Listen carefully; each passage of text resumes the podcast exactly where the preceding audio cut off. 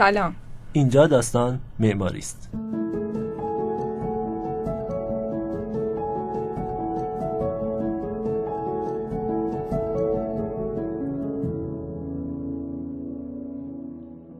در گریز از مرکز یا قسمت دوم قصه این مجموعه های مسکونی می‌خوایم از مجموعه های مسکونی صحبت کنیم که بعد از انگلیسی ها خودمون برای خودمون ساختیم. الان سال 1325 خورشیدی جنگ جهانی دوم تموم شده و آخرین قوای متفقین یعنی روسها از ایران یا دقیقتر بگم از آذربایجان خارج شدن. و کشور داره بعد از چند سال قحطی و جنگ و اشغال تنفس می‌کنه. در واقع همه دنیا دارن یه نفس راحت بعد از جنگ می‌کشن. با این تفاوت که تقریبا خونه برای زندگی کردن تو اروپا باقی نمونده. تو ایران هم بعد از تموم شدن قحطی و جنگ جمعیت به صورت تصاعدی در حال افزایشه. و با سیل مهاجرت از روستاها به شهرها مواجهیم مخصوصا تهران. با این مقدمه می‌خوام بگم که هم توی دنیا هم توی ایران با یک بحران جدی مسکن مواجهیم. از طرفی توی اروپا معماری مدرن در حال تاخت و تازه مخصوصا با استفاده از فناوری های جدید ساختمونی مثل پیش ساخت سازی. تو ایران هم معماری از فرنگ برگشته ایرانی سوار روی این موج جهانی پیشنهادهایی رو برای انبوه سازی و ساخت مسکن ارزون برای دولت دارن. از 1325 طراحی و ساخت مجموعه 400 دستگاه تو تهران شروع میشه و بلافاصله بعدش یعنی حدود سال 31 مجموعه های نارمک، نازیاباد، کن و شهرارا ساخته میشن. این مجموعه مسکونی تا الان کلی تغییر کردن ولی بافتشون تقریبا دست نخورده باقی مونده. به غیر از مسئله نیاز نمی‌تونیم از نوگرایی تو معماری حرف بزنیم ولی نوگرایی جامعه و سبک زندگی جدیدی که داره رواج پیدا می‌کنه در نظر نگیریم تو این دوره آشنایی با فرهنگ و تفکر غربی از راه های مختلفی مثل رادیو، تلویزیون، تئاتر، کتابا و به خصوص تحصیل کرده هایی که دارن برمیگردن به ایران اتفاق داره میفته ما کلی کالاهای جدید داریم مشاغل جدید داریم خیلی چیزای جدیدی که همه مقدمه بودن برای تغییر سلایق و در نهایت تغییر شیوه زیست مردم. تبلیغاتی که رسانه ها به عنوان یه سبک زندگی جدید تصویر می‌کردن مثل خونوادایی که تو خونه ها یا آپارتمان های مبله و مجهز زندگی می‌کنن و از تجهیزات مدرن استفاده می‌کنن قطعا بی تاثیر نبودن. که البته مثل این تبلیغات امروز هم می‌تونیم ببینیم تو موقعیت های مختلف. کوی های مسکونی توی همچین فضایی شکل گرفتن و با تسهیلات بلند مدتشون امکان یه زندگی جدید و برای اقشار متوسط و کم درآمد فراهم می‌کردن. اقشاری که شاید به تنهایی هیچ وقت تصور نمی‌کردن که همچین فرصتی پیدا کنن ولی این فرصت داشت براشون فراهم می‌شد.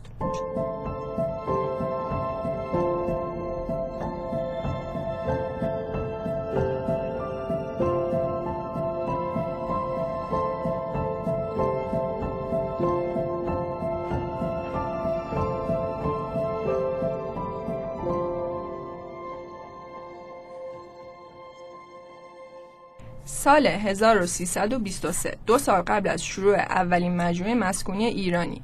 انجمنی از معمارایی که غالبا از فرنگ برگشته بودن تشکیل میشه به اسم انجمن آرشیتکت های دیپلمه. این انجمن نقش خیلی مهمی تو اتفاقایی که می‌خوایم تو این قسمت راجبشون صحبت کنیم داره. اعضای مؤسس این انجمن آقایان کیقباد ظفر محسن فروغی علی صادق منوچهر خورسند وارتان هوانسیان عباس اجدری ناصر ودی و ایراج مشیری هستن و معمارای تاثیرگذار دیگه هم بعدا عضو انجمن شدن. البته یک سری عضو افتخاری هم داره انجمن که حالا گفتنش خالی از لطف نیست. اینا اغلب سیاسیون و آدم های پرقدرتی هستند مثل دکتر مصدق و دکتر شفق.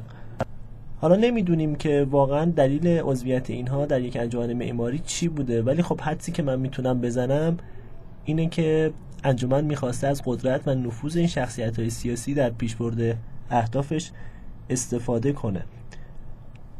در مورد اهداف انجمن هم اگه بخوایم صحبت کنیم به نقل از منوچهر خورسند که عضو انجمن بوده در مجله آرشیتکت انجمن می‌خواد این فضای هرج و مرج تو معماری و شهرسازی کشور رو خاتمه بده. اینجوری که با جمع کردن نیروهای کاربلد احیای فن معماری و شهرسازی رو تو کشور سرعت بده و روی افکار عمومی تاثیر بذاره. این تاثیر به گونه ای باشه که کارها رو مردم به دست کاردون ها بسپرن و مسئولین هم نسبت به ظرفیت های متخصصین معماری آشنا بشن. مسئولیت شاخه انتشارات انجمن با وارتان هوانسیان معمار ایرانی ارمنی تبار معروفی بود که تو فصل قبل مفصل در موردش صحبت شد. اگه دوست داشتید می‌تونید قسمت چهارم فصل اول به اسم بست رو گوش بدید که اونجا مفصل راجع به وارتان هوانسیان و اثر معروفش هنرستان دختران تهران صحبت شده. حالا برگردیم به بحثمون. انجمن تونست چند جلد از نشریه خودش رو به اسم مجله آرشیتکت منتشر کنه. این مجله خیلی برای ما مهمه چون که شاید بتونیم این نشریه رو اولین نشریه مختص معماری در ایران بدونیم و هر شماره‌ش هم به چند بخش اصلی قابل تقسیمه. مثلا یکی از این بخش ها معرفی معمارهای انجمنه یا معرفی تک ساختمون های تازه ساخته شده توسط آرشیتکت های انجمن. آگهی یا مبانی نظری معرفی نمونه خارجی و چیزهای دیگری که همه توی این مجله یه جا جمع شده بودن. اما مهمترین بخش این نشریه که خیلی برای ما مهمه مقالات آرشیتکت های انجمن در مورد خونه سازی انبوه و ساخت خانه های ارزانه. تو این مقاله تو شماره یک انجمن سعی می‌کنه یه تصویری از وضعیت مسکن توی تهران بده که به نظرش اصلا اوضاع از نظر بهداشتی و فنی و اصول شهرسازی مدرن خوب نیست و در ادامه ضرورت ساخت خونه های ارزان قیمت در مقیاس چند صد یا چند هزار خونه ای رو شرح میده و در نهایت خبر از ساخت خونه هایی در پایین بیمارستان صد تخت خوابی و خیابون شهباز که میشه خیابون 17 شهریور فعلی میده. البته بعدا مقدار این لوکیشن ها تغییر می‌کنن و احتمالا منظورشون از این مجموعه ها به ترتیب مجموعه های شهرارا و 400 دستگاه بوده. این شماره مرداد سال 1325 منتشر شد و این موضوع تقریبا تو مجله مسکوت میمونه. تا شماره چهار که حدودا یه سال بعد یعنی تیر ماه 1326 منتشر میشه و اولین مدارک و مستندات از ساخت محله 400 دستگاه که تا اون موقع ساخت شروع شده بوده رو منتشر می‌کنه. البته قبل از ورود به 400 دستگاه بهتره یه مقدار بیشتر در مورد انجمن صحبت کنیم. من به شخصه سرگذشت انجمن رو که نگاه می‌کنم چند تا درس مهم برام داره. یکی لزوم همکاری و تعاون بین معمارا برای پروژه های بزرگ مقیاسه مخصوصا پروژه های ملی. چیزی که سالها ازش محرومیم ما. البته چند سالی است که تشکلهایی شکل گرفته ولی هنوز پروژه در مقیاس پروژه انجمن آرشیتکت های دیپلمه تو دهه 20 از این تشکیلات ندیدیم. از این تشکلات ندیدیم. البته می‌دونم مشکلات خیلی زیادی سر راه این تشکلهای تازه تأسیسه که امیدواریم زودتر حل بشه. و شاهد پروژه های ملی بزرگ باشیم که متخصصین اونها راهبری می‌کنن. درس بعدی که از انجمن من می‌گیرم لزوم زمینه سازی نظری و بعدش مستندسازی و شفافیت تو پروژه های بزرگه. مخصوصا پروژه‌ای که قراره جمعیت زیادی از مردم و مسئولین رو درگیر کنه. اتفاقی که انجمن با مجله آرشیتکت اون رو انجام می‌داد. یعنی قبل از شروع 400 دستگاه مبانی نظری که 400 دستگاه قرار بود بر مبنای اونها تأسیس بشه رو مطرح می‌کرد. و بعد از ساخت 400 دستگاه اسناد و مدارک 400 دستگاه رو منتشر می‌کرد. خب به نظرم دیگه بریم سراغ خود 400 دستگاه.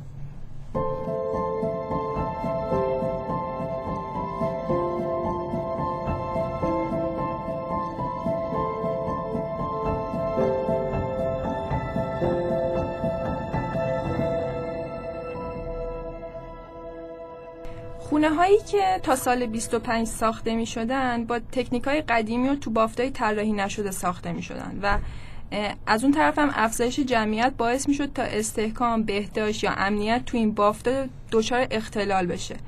در واقع زیر ساختای شهری متناسب با جمعیت رو به رشد تهران وجود نداشت و معدود قوانین ساخت و سازی هم که تا اون سال تصویب شده بودن فقط تو قسمت های شاخصی از شهر نفوذ داشتن. هرچند که اگه این قوانین هم رعایت می‌شد آنچنان هم راهگشا نبوده. این مسائل به قدری مشکل آفرین شده بودن که دولت پیش قدم شد تا حداقل برای کارمندای خودش یه خونه هایی سری بسازه. اینجا بود که معمارای از فرنگ برگشته یا همون انجمن آرشیتکت های دیپلمه ایده های مدرنیستی خودشون رو روی میز گذاشتن. البته اینجا این سوال پیش میاد که چرا این معمارا نرفتن سمت بازآفرینی بافت سنتی و اینجور مباحث؟ که این خودش البته بحث مفصلیه ولی در این حد بگم که داریم از سال 25 صحبت می‌کنیم. و حتی چند سال بعدم که طرح اودلاجان مطرح میشه یعنی ساخت مسکنهای ارزان در محله اودلاجان معمارا. معمارای اون زمان طرحی که میدن این بوده که کل محله اوداجان تخریب بشه و ساختمون های بلند مرتبه اونجا ساخته بشه. حالا ما تصمیم گرفتیم که بیایم مجموعه مسکونی رو بسازیم. خب مهمترین قدم و احتمالا اولین قدم تأمین سرمایه است. تو مقیاس مجموعه مسکونی این مسئله خیلی خیلی مهمتر میشه. اون که یه سرمایه خیلی کلانی نیاز داره. اینجای بحث باید به یکی از اتفاقای غیر معمارانه ولی خیلی مهم تو دنیای معماری معاصر اشاره کنیم. بانک رهنی. کلا متولیان ساخت این کوی ها تو اون دوره نهادهای دولتی بودن و شرکت های خصوصی. شهرداری و بانک رهنی هم جز این نهادهای دولتی بودن. بانک رهنی و امروز به اسم بانک مسکن می‌شناسیم که سال 1317 به نیت کمک های سرمایه‌ای به ساخت و ساز تأسیس شد. ولی اولین پروژه جدی که اگه تأمین سرمایه بانک رهنی نبود شروع نمی‌شد 400 دستگاه بود. در واقع بانک رهنی بازوی دولت تو تامین و مدیریت سرمایه تو پروژه ملی بود. اولین ساختمون بانک رهنی هم حالا این موضوع ربطی به موضوع اصلی ما نداره ولی جالب دونستنش وقتی از میدون توپخونه خیابون فردوسی رو به سمت شمال حرکت می‌کنین بعد از هتل فردوسی یه ساختمون خیلی جالبه یعنی فرم خیلی قشنگی داره و این اولین ساختمون بانک رهنیه.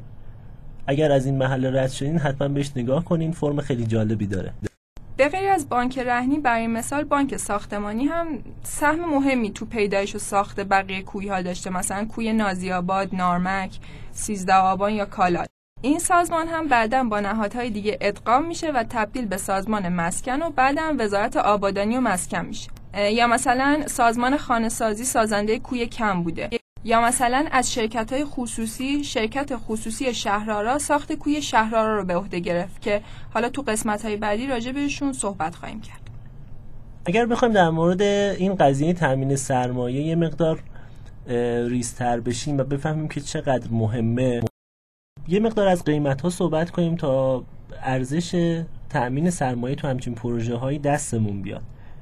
مثلا اگر با قیمت های امروزی و حداقلی هم حساب کنیم با فرض اینکه مساحت زمینی که 400 دستگاه توش احداث شده حدود 90 هزار متر مربع باشه.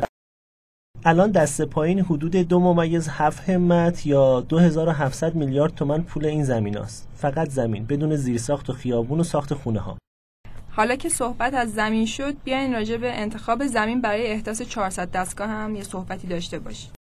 400 دستگاه تو زمینی تو جنوب دوشان تپه روبروی کارخونه تسلیات سازی احداث شد که الان میشه جنوب خیابون پیروزی و شرق خیابون 17 شهریور تهران که اون موقع جزء تهران نبود.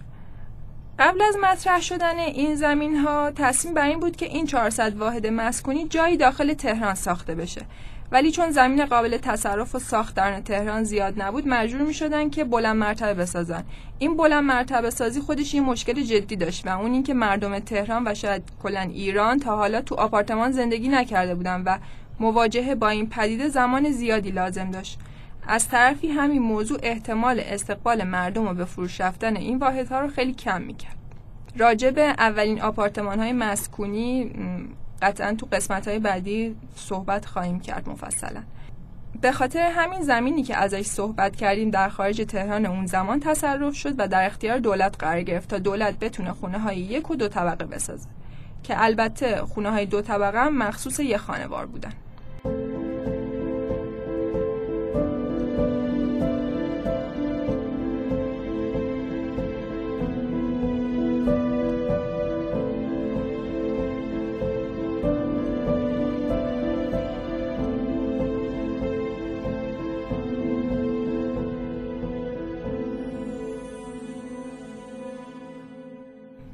وقتی از مقیاس مجموعه مسکونی صحبت می‌کنیم اون هم خارج از بافت شهری هنوز نکته خیلی مهمتری از طراحی بافت و خود خونه ها وجود داره. یکی از مهمترین پیش نیازا تامین زیرساخت است مهمترین زیرساخت هر خونه آبه. همونطور که اگه به جای شکل گرفتن روستاها و شهرهای قدیمی نگاه کنیم می‌بینیم که جایی ساخته شدن که به آب آشامیدنی دسترسی داشته باشن. برای تامین آب 400 دستگاه چاهای عمیقی حفر شد که برای هر خونه روزانه 200 لیتر آب رو تامین می‌کرد. چون اون موقع هنوز خبری از شبکه فاضلاب نبود فاضلاب این مجموعه تو چاهای جداگونه‌ای برای هر خونه دفن می‌شد. عمق این چاه ها حدود 10 متر بود و عمق چاهی که برای رسیدن به سفره‌های زیرزمینی آب حفر شده بود حدود 80 متر. پس احتمالا مشکلی برای نفوذ فاضلاب به سفره‌های زیرزمینی هم وجود نداشته. البته وقتی میگیم شبکه فاضلاب وجود نداشت به این معنی نیست که تو دنیا وجود نداشت. تو ایران هنوز وجود نداشت و طراحای پروژه می‌دونستن که شبکه فاضلاب می‌تونه مفید باشه برای محله. حالا این سوال پیش میاد که چرا شبکه فاضلاب در نظر نگرفتن برای 400 دستگاه؟ وقتی دارن خارج از شهر و در زمین های بایر می‌سازن. پاسخ کوتاه و ساده است چون هزینه زیادی داره. مخصوصا وقتی می‌خوایم یک مجموعه مسکونی رو با قیمت تمام شده خیلی کم در بیاریم. البته البته اگر به هزینه و مشکلات احداث شبکه فاضلاب تو سالهای بعد از احداث پروژه فکر کنیم می‌بینیم که این هزینه از واجب ترین هزینه ها بوده که متاسفانه انجام نشده.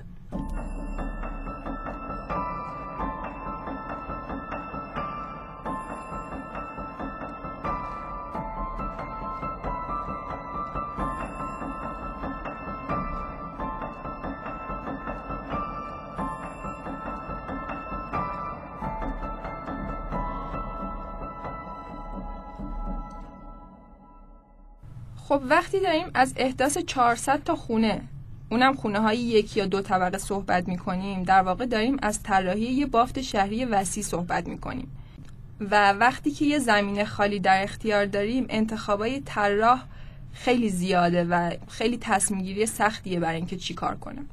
اول یکم بافت طراحی شده رو توصیف کنیم بعد بیشتر راجبش صحبت کنیم. یه محور اصلی شرقی غربی رو به موازات خیابون پیروزی تصور کنید که از دو طرف بسته است. یه طرف مسجد حضرت محمد ختم میشه و یه طرف امروز به اتوبان امام علی ختم میشه ولی زمان ساختنش به ساختمون شهرداری محله ختم می‌شده. روی این محورم یه میدون بزرگ مستطیلی قرار داره که عملکردهای عمومی مثل مغازه دورشو گرفتن. و یه فضای سبز نسبتا بزرگم داخل میدون قرار داره. یه سری خیابون کم ارزم از این محور شرقی غربی به سمت شمال و جنوب منشعب میشن و کوچه هم از این خیابون های شمالی جنوبی دوباره به سمت شرق و غرب منشعب میشن. این تمرکز روی قسمت مرکزی محله و فضاهای عمومی که دور تا دورشو گرفتن شباهت خیلی زیادی به طرح شرکت شهرهای انگلیسی داره که تو قسمت قبلی راجع بهشون صحبت کردیم. حالا من یه سری خاطره دارم از 400 دستگاه به شخصه. البته ما هیچ وقت خونمون 400 دستگاه نبود ولی حول همین فضای شهری وسطی که میگی خیلی هم شباهت داره به محله های آبادان یه سری عملکرد عمومی طراحا در نظر گرفته بودن. البته این عملکرد عمومی بعدا تغییر کردن ولی همچنان عمومی بودن. یکی از عملکردهایی که کنار میدون 400 دستگاه مرکز 22 کانون پرورش فکری کودکان نوجوانان تهرانه که مرکز قدیمی هم هست و من سالهای خوبی از نوجوانیمو اونجا سپری کردم. و کلی خاطره خوب از این محله دارم و شاید یکی از دلایل این خاطرات خوب این نوع قرارگیری کانون در محله بود. اینکه به یک فضای شهری منتهی می‌شد و این فضای شهری هم برای ما خیلی خاطره داشت. الانم گاهی اوقات توی این میدون وسط 400 دستگاه با بچه قدیمی کانون جمع میشیم و دیدار تازه می‌کنیم. دقیقا این خاطره ای که کاوه تعریف کرد ما خیلی از محله هامون و خیلی از بافتامون ممکنه که الان شکل اولیه خودشونو نداشته باشن و خیلی تغییر کرده باشن. همین خاطره ها و تاریخ های شفایی که به ما کمک می‌کنه یه تصویرسازی تقریبی از اون محله داشته باشیم و از اون بافتای قدیمی تا بتونیم تصور کنیم که چه شکلی بودن و زندگی توشون چجوری جریان داشته. حالا اتفاقی که تو این بافت میفته رو اگه بخوایم در مقایسه با وضع موجود بافت تهران توضیح بدیم به این صورته که تو بافت فعلی تهران بین هر دو کوچه دو ردیف خونه متصل به هم قرار داره. این خونه ها چطور به هم متصل شدن؟ اگه دقت کرده باشین اینجوری که وقتی از کوچه جنوبی می‌خوایم وارد خونه یا آپارتمان بشیم اول حیات رو برمونه و بعد از حیات خود ساختمون قرار داره. بعد از این ساختمون حیات خونه پشتی چسبیده به این ساختمونه و بعدش هم خود ساختمون پشتی. یعنی وقتی از سمت جنوب به شمال می‌خوایم از این کوچه به اون کوچه بریم با این ترتیب مواجهیم. حیات ساختمون حیات ساختمون. که حیات اول سمت کوچه است و حیات دوم بین دو تا ساختمون. حالا راحت تر می‌تونیم نوع قرارگیری ساختمون رو تو 400 دستگاه رو تصور کنیم. تو 400 دستگاه جفت ساختمونا چسبیده به کوچه های مجاورشون بودن و حیاتاشون پشت ساختمون چسبیده به هم بودن. یعنی شما برای ورود به هیچ خونه ای اول از حیات وارد نمی شدی و همه حیات ها حیات پشتی بودن. حالا بیاین از بالا به دو ردیف خونه ای که تو 400 دستگاه به هم چسبیدن نگاه کنید دو ردیف ساختمون چسبیده به کوچه ها و دو ردیف حیات وسط این دو ردیف ساختمون به هم چسبیدن. یعنی اگه بخوایم شمای کلی این بافت رو بکشیم یه فضای خالی بزرگ بین این دو ردیف توده ساختمون ها قرار می‌گیره. اینکه چرا 400 دستگاه اینطوری طراحی شده رو نمی‌دونیم ولی اتفاقیه که بعد از 400 دستگاه دیگه جایی شاهدش نیستیم. احتمالا موضوع طراحی نما هم شاید دغدغشون بوده اون موقع و اینکه اول ساختمون ها سمت کوچه قرار بگیرن و بعد حیات ها نمای یک دستی از کل مجموعه به مخاطب ارائه می‌داده. ولی بازم نمی‌دونیم. چیزی که الان یاد من میاد با توجه به این شمای کلی که گفتی از 400 دستگاه موضوعی که ما فصل قبل هم در مورد دارالفنونی داشتیم که مارکوف ساخته بود. دارالفنونی که مارکوف ساخته بود تقریبا می‌تونیم بگیم اولین مدرسه دوران گذار سیستم آموزشی ما بود. یعنی اولین مدرسه که در دوران گذار معماری قدیمی مدارس به معماری جدید مدارس داشت ساخته می‌شد. و اونجا چی می‌بینیم؟ ما چی داریم توی دارالفنون مارکوف؟ ما مدرسه ای داریم که عین مدارس قدیمی مثل حوزه های قدیمی یک ساختمون حیات مرکزیه. و این حیات مرکزی کاملا یک تقلید فرمیه از مدارس قدیمی. و این حیات مرکزی دارالفنون جدید اصلا کارکرد حیات مرکزی های قدیم رو نداره. حالا من چیزی که الان ذهنم مشغول کرده اینه که اگر از بالا به این بافت 400 دستگاه نگاه کنیم با یک فرم حیات مرکزی خیلی بزرگ مواجهیم. یعنی شما فاصله بین دو تا کوچه رو فرض کنید. دو طرف یا چهار طرف بگم بهتره توده گرفته و وسط حیات. و درسته که حیات ها مجزا از همه و دیوار داره. ولی فرم کلی که از این محله می‌گیریم یه فرم حیات مرکزی واره. که البته این فکت نیست فقط برام این نکته جالب بود که ما تو معماری های دوران گذار چه تو مدرسه چه توی مجموعه های مسکونی با یک تقلید فرمی مواجه هستیم که البته نمی‌دونم آگاهانه است یا ناآگاهانه و میگم که اصلا فکت نیست. این نکته خیلی خوبی بود که اگه بخوام تکمیلش کنم اگه به یه سری عکسایی که از بافت مسکونی سنتی از بالا گرفته شده از شهر نگاه کنید و به عکسای پلان 400 دستگاه هم نگاه کنید شاید این حفره هایی که اشاره کرد بهش تو این بافت خالی شدن مثل حیات مرکزی بزرگ راحت تر بتونید درک کنید که چه شکلیه. البته عکسای مربوط به اینها رو هم می‌تونید توی سایت داستان معماری حتما ببینید. خب جدای از این موضوع تمام خونه‌های 400 دستگاه از نور جنوب بهرهمندن و نکته قابل توجه تو طراحی بافت که بهش فکر شده بود این بود که مجموعه مسکونی برخلاف مجموعه مسکونی که دولت میساخت در پیکر نداشت. یعنی محله ورودی و نگهبان و دیوار نداشت. حالا چرا؟ چون که این مجموعه مسکونی قرار بود تکثیر بشن و خودشون یه بافت شهری بزرگتر رو شکل بدن. در واقع طراحا به این مجموعه مسکونی به عنوان یه تکه از شهر جدید تهران فکر می‌کردن. به خاطر همینم سعی کردن حتی تو خیابونهای خاکی که از قبل باقی مونده بود کمترین دخل و تصرف رو ایجاد کنن. مثلا یه مسیر مورب از جنوب 400 دستگاه از قبل وجود داشت که زمین های پایین دست رو به دوشان تپه وصل می‌کرد. ها این راهو تا تونستن بهش دست نزدن و متناسب باش قسمتی از محله رو مورب طراحی کردن. این نکته رو وقتی بهتر متوجه میشیم که به مجموعه های مسکونی که قبل از 400 دستگاه ساخته شده نگاه می‌کنیم. مجموعه هایی که دولت اونا رو ساخته مثل مجموعه مسکونی کارخونه قند ورامین یا شهرک های نظامی که برای ارتش ساخته شده برای سکونت ارتشی ها ساخته شده. اینها همه در دارن دیوار دارن نگهبان دارن. و در جایی جدایی از شهر ساخته شدن و بیشتر نزدیک کارخونه یا پادگان نظامی ساخته شدن تا اینکه داخل شهر باشن و سعی کنن حتی خودشون رو نزدیک به شهر بکنن. و این نکته در 400 دستگاه جالبه که اولین باریه که ما با مجموعه مسکونی مواجهیم که خودش رو می‌خواد به شهر متصل بکنه.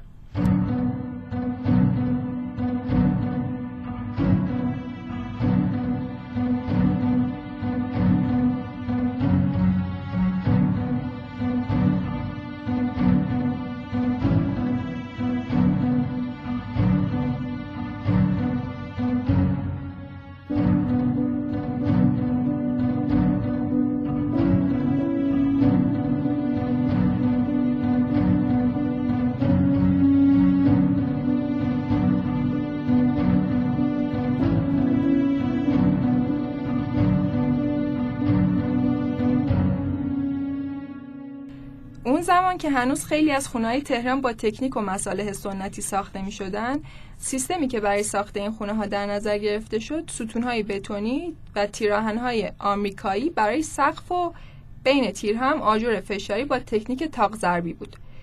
یه توضیح در مورد تکنیک تاق ضربی بدم چون اکثرا تصویر درستی نسبت به این اصطلاح نداریم و اولین بار که میشنویم تاقهای قدیمی تو ذهنمون میاد که اصلا ربطی به این نداره.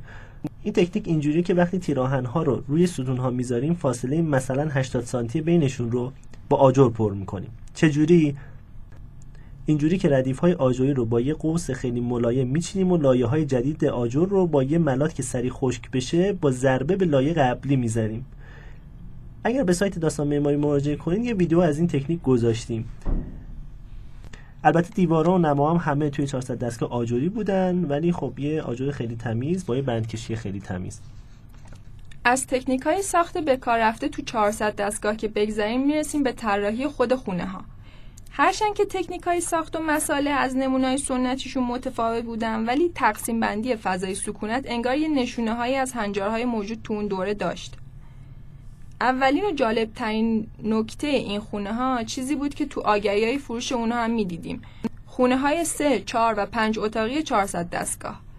وقتی امروز این اصطلاح چند اتاقی رو میشنویم به ذهنمون این موضوع میاد که خب مثلا خونه سه خواب است. در حالی که این اصطلاح تو 400 دستگاه کاملا معنیش متفاوته. اینطوری که خونه کلا به چند تا اتاق تقسیم می شده و خبری از مثلا فضای حال و خواب و پذیرایی به معنای امروزی نبوده. یه پله ورودی یه فضای تقسیم راهرویی خیلی کوچیک و بعد اتاقهایی که به این فضا راه داشتن. خود ساکنین تصمیم می گرفتن که از این اتاقها چطور و برای چه کاری استفاده کنن که با توجه به مبلمان منعطفی که سالها ما ایرانیا برای فعالیتامون ازشون استفاده کردیم همه اتاقا می‌تونستن به همه عملکردها اختصاص پیدا کنن. منظور از مبلمان منعطف سفره برای غذا رخت خواب برای خواب و پشتی و تشک برای پذیرایی از مهمونه. نکته قابل توجه تو این نگاه اینه که شن و اسم فضا ربطی به رفتارهای ما نداره و فضا شن خودشو داره و ما قرار نیست همیشه یک کار رو توی فضا انجام بدیم. مثل قدیم که اسم اتاق مثلا سدری بوده و می‌تونست هر اتفاقی داخلش بیفته. مساحت اتاق هم در این طراحی تقریبا به اندازه همه و کوچکتر و بزرگتر نداره. نکته قابل توجه بعدی تو طراحی خونه‌های 400 دستگاه علاوه بر تک خانواری بودنشون داشتن حیات و قرگیری فضاهای خدماتی در انتهای حیاته در واقع زمین مستطیلی شمالی جنوبی اینجوری تقسیم می شده که در ورود 40 درصد زمین به ساختمون خونه یا همون اتاقها اختصاص داشته 40 درصد بعدی به حیات و در انتهای حیات 20 درصد زمین به فضاهای خدماتی مرتوب مثل هموم و دستشویی اختصاص پیدا می‌کنه. همه بالکنام رو به حیات بودن و تنها قسمتی که از کل مجموعه 400 دستگاه بالکنای رو به خیابون داشته فروشگاه بوده که در کنار اون فضای عمومی مرکزی که صحبتشو کردیم قرار داشت. من از این نوع تقسیم بندی یه جای دیگه هم دیدم. خونه مادر بزرگم که تو محله هفت چناره که فکر می‌کنم حوالی دهه سی یا چهل ساخته شده همین تقسیم بندی رو داره. یعنی ما با چهل درصد توده در یک قسمت زمین مواجهیم که شامل دو تا اتاقه. دو تا اتاق کاملا اندازه هم. و بعد وسط حیات که معادل مساحت اتاق است و آخر حیات 20 درصد زمین که هموم دستشویی و آشپزخونه است. و این خیلی جالب بود برام که این اتفاق از کجا اومده و ما کی اینو اولین بار داشتیم.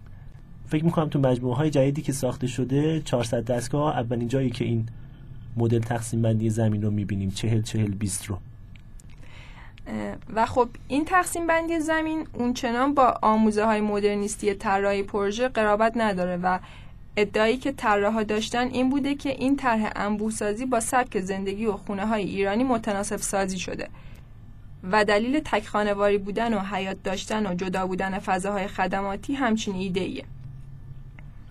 وقتی داریم از اتاقای هم اندازه صحبت می‌کنیم اولین فرضیه که مطرح میشه سازگاری خونهای تازه ساخت 400 دستگاه با سبک زندگی قدیمی ایرانی است. یعنی همونطور که گفتیم چون تو خونهای ایرانی قبلا هم اتاقها به عمل کرده اختصاص نداشتن و می‌شد هر کاری تونا انجام داد حالا طراحا این نکته رو مد نظر گرفتن و برای طراحی خونهای 400 دستگاه یه همچین ایده رو پیاده کردن اما یه فرضیه دیگه هم هست که ذهن منو مشغول کرده. برای این فرضیه دوم یه مقدمه نیازه. تو اروپا مسکنهای ارزان قیمت معمولا مسکنهای اشتراکی بودن. به چه معنا؟ به این معنا که ما با آپارتمانی روبرو بودیم که دارای چند اتاق هم اندازه بود. و این آپارتمان فقط یه آشپزخونه یه هموم و یه دستشویی داشت. و چند نفر یا چند خانواده این خونه رو با هم می‌گرفتن و هر کدوم توی اتاق زندگی می‌کردن. و همه با هم از آشپزخونه و هموم دستشویی استفاده می‌کردن. همین الگو تو خیلی دیگه از جاهای دنیا هم هست. مثلا توی سنگاپور که بسیار زمین کمه و بسیار خونه گرونه معمولا مهاجرین اینجوری خونه ها رو اجاره می‌کنن که یه اتاق توی خونه اجاره می‌کنن و از خدمات خونه مشترکن استفاده می‌کنن. حتی وقتی به استانداردهای حداقل فضای قابل سکونت توی 50 سال پیش تو اروپا میگردیم به عددی مثل 8 متر مربع می‌رسیم. خب این عدد حتما بدون احتساب همون دستشویی آشپزخونه بوده که معید همین سبک زندگی که ازش صحبت می‌کنیم. چرا راه دور بریم؟ اگر از قسمت قبلی یادتون باشه همین خونه های لینی که انگلیسی ها برای کارگرها تو مسجد سلیمان ساختن هم همینطوری بود. با این تفاوت که به جای اینکه این اتاقها تو آپارتمانی مرتفع باشند روی زمین پخش شده بودند. مثل لین بیسفوتی ها که ما با ردیفی از اتاقهای چسبیده به هم مواجه بودیم که در انتهای هر ردیف اونا یه آشپزخونه همون دستشویی داشتن. حالا با این مقدمه می‌تونیم این فرضیه رو مطرح کنیم که طراحهای 400 دستگاه شاید وقتی می‌خواستن 400 دستگاه رو به عنوان مسکن ارزان بسازن نگاهی هم به مسکنهای ارزان قیمت اروپایی داشتن که تو اونها هم اتاقها هم اندازه و فضاهای خدماتی جدای از اتاقها بودن. اما با این اشتباه بزرگ که 400 دستگاه نه برای چند خانوار که فقط برای یک خانوار طراحی شده. شا... البته شاید هم این ایده رو داشتن که بعدا با افزایش جمعیت شاید این اتفاق بیفته و این خونه ها رو چند خانواده اجاره کنن. این فرضیه فرضیه ضعیفیه. تا جایی که می‌بینیم 5 سال بعد از ساخته شدن 400 دستگاه وقتی همین ها مجموعه نارمک رو می‌سازن و اونجا هم با اینکه می‌خوان مسکن ارزون بسازن ولی دیگه از این تیپ خونه ها که چند اتاق هم اندازه و فضاهای خدماتی جدا داره استفاده نمی‌کنن. و اونجا حال اتاق خواب داریم و فضاهای خدماتی داخل خونه است. البته یه فرضیه دیگه هم ممکنه به وجود بیاد. اونم اینه که محدودیت های ساخت و محدودیت تکنیکی بوده که اینو به طراح دیکته می‌کرده که اینطوری بسازه. ولی با توجه به اینکه از ستونهای بتونی و دیوارهای غیر باربر داخلی استفاده شده اینجا این احتمال خیلی ضعیفه.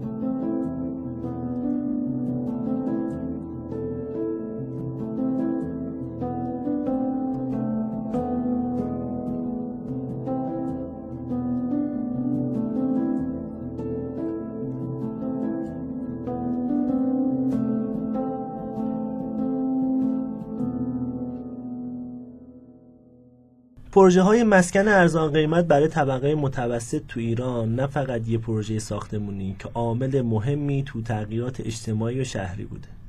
نوع طراحی این پروژه ها اگرچه ریشه تو تحولات معماری مدرن تو سراسر دنیا داشت اما در عمل معمارای ایرانی مجبور بودن تغییراتی رو تو این سبک جهانی اعمال کنند تا خانواده های ایرانی که هنوز پیوندهای خیلی زیادی با سبک زندگی و معماری گذشته خودشون دارن بتونن یه مرحله گذار نرم رو در سبک زندگی و سکونت تجربه کنن 400 دستگاه و باقی نمونه هایی که تو قسمت های بعد در موردشون صحبت می‌کنیم از مهمترین مصادیق گذار در سبک زندگی جامعه طبقه متوسط ایرانی هستند پروژه هایی که فراتر از صرف یک پروژه معماری و شهرسازی می‌تونن باشن.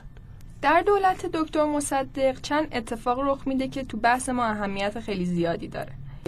اولین و مهمترین اتفاق تصویب قانونی به اسم لایحه ثبت اراضی مواد اطراف شهر تهرانه این قانون که عین متنش رو می‌تونید تو سایت داستان معماری بخونید میگه که زمینایی که تا شعاع 18 کیلومتری اطراف تهران بایر هستن یا صاحبشون مرده دیگه نمی‌تونن توسط مردم معامله بشن و میرن جزء اموال بانک رهنی. این قانون از این جهت مهمه که اولا باعث میشه که یه سرمایه خیلی زیادی برای بانک رهنی جور بشه و از طرفی بانک رهنی دستش برای ساخت و ساز در این زمین خیلی باز میشه. از طرفی 400 دستگاه هم تجربه خوبی برای دولت بود و جمعیت تهران هم روز به روز به صورت تصاعدی در حال افزایش بود. حالا با این سرمایه و زمین و احساس نیاز دو مجموعه مسکونی مهم دولتی تو نارمک و نازیاباد شروع میشن. محلی که محله نارمک توی ساخته شده باغهای انار زیادی داشته. از این جهت به نارمک معروف بوده. که البته در زمان شروع ساخت اسم سی تیر رو برای این مجموعه انتخاب می‌کنن. سی تیر سال 31 در واقع روزی بود که بعد از استعفای دکتر مصدق و نخست وزیر شدن قوام مردم به خیابون اومدن و دکتر مصدق رو به مسند برگردوندن. بچه تصمیه خیابون سی تیر تهران هم از این جهت قابل توجهه چون خیابون سی تیر جایی که خونه قوام اون تو قرار داره که الان موزه آبگینه است. که خب معلومه بعد از کودتای 28 مرداد هم اسم این مجموعه عوض شد و ما با اسم نارمک میشناسیمش که در قسمت بعد مفصل در موردش صحبت می‌کنیم. به همراه باقی مجموعه های مسکونی هم اصر نارمک. اطلاعات و تصاویر مربوط به این قسمت رو می‌تونید روی سایت ما به نشانی داستان معماری آر ببینید. ممنون که ما رو میشنوید. تا قسمت بعدی خدا نگهدار.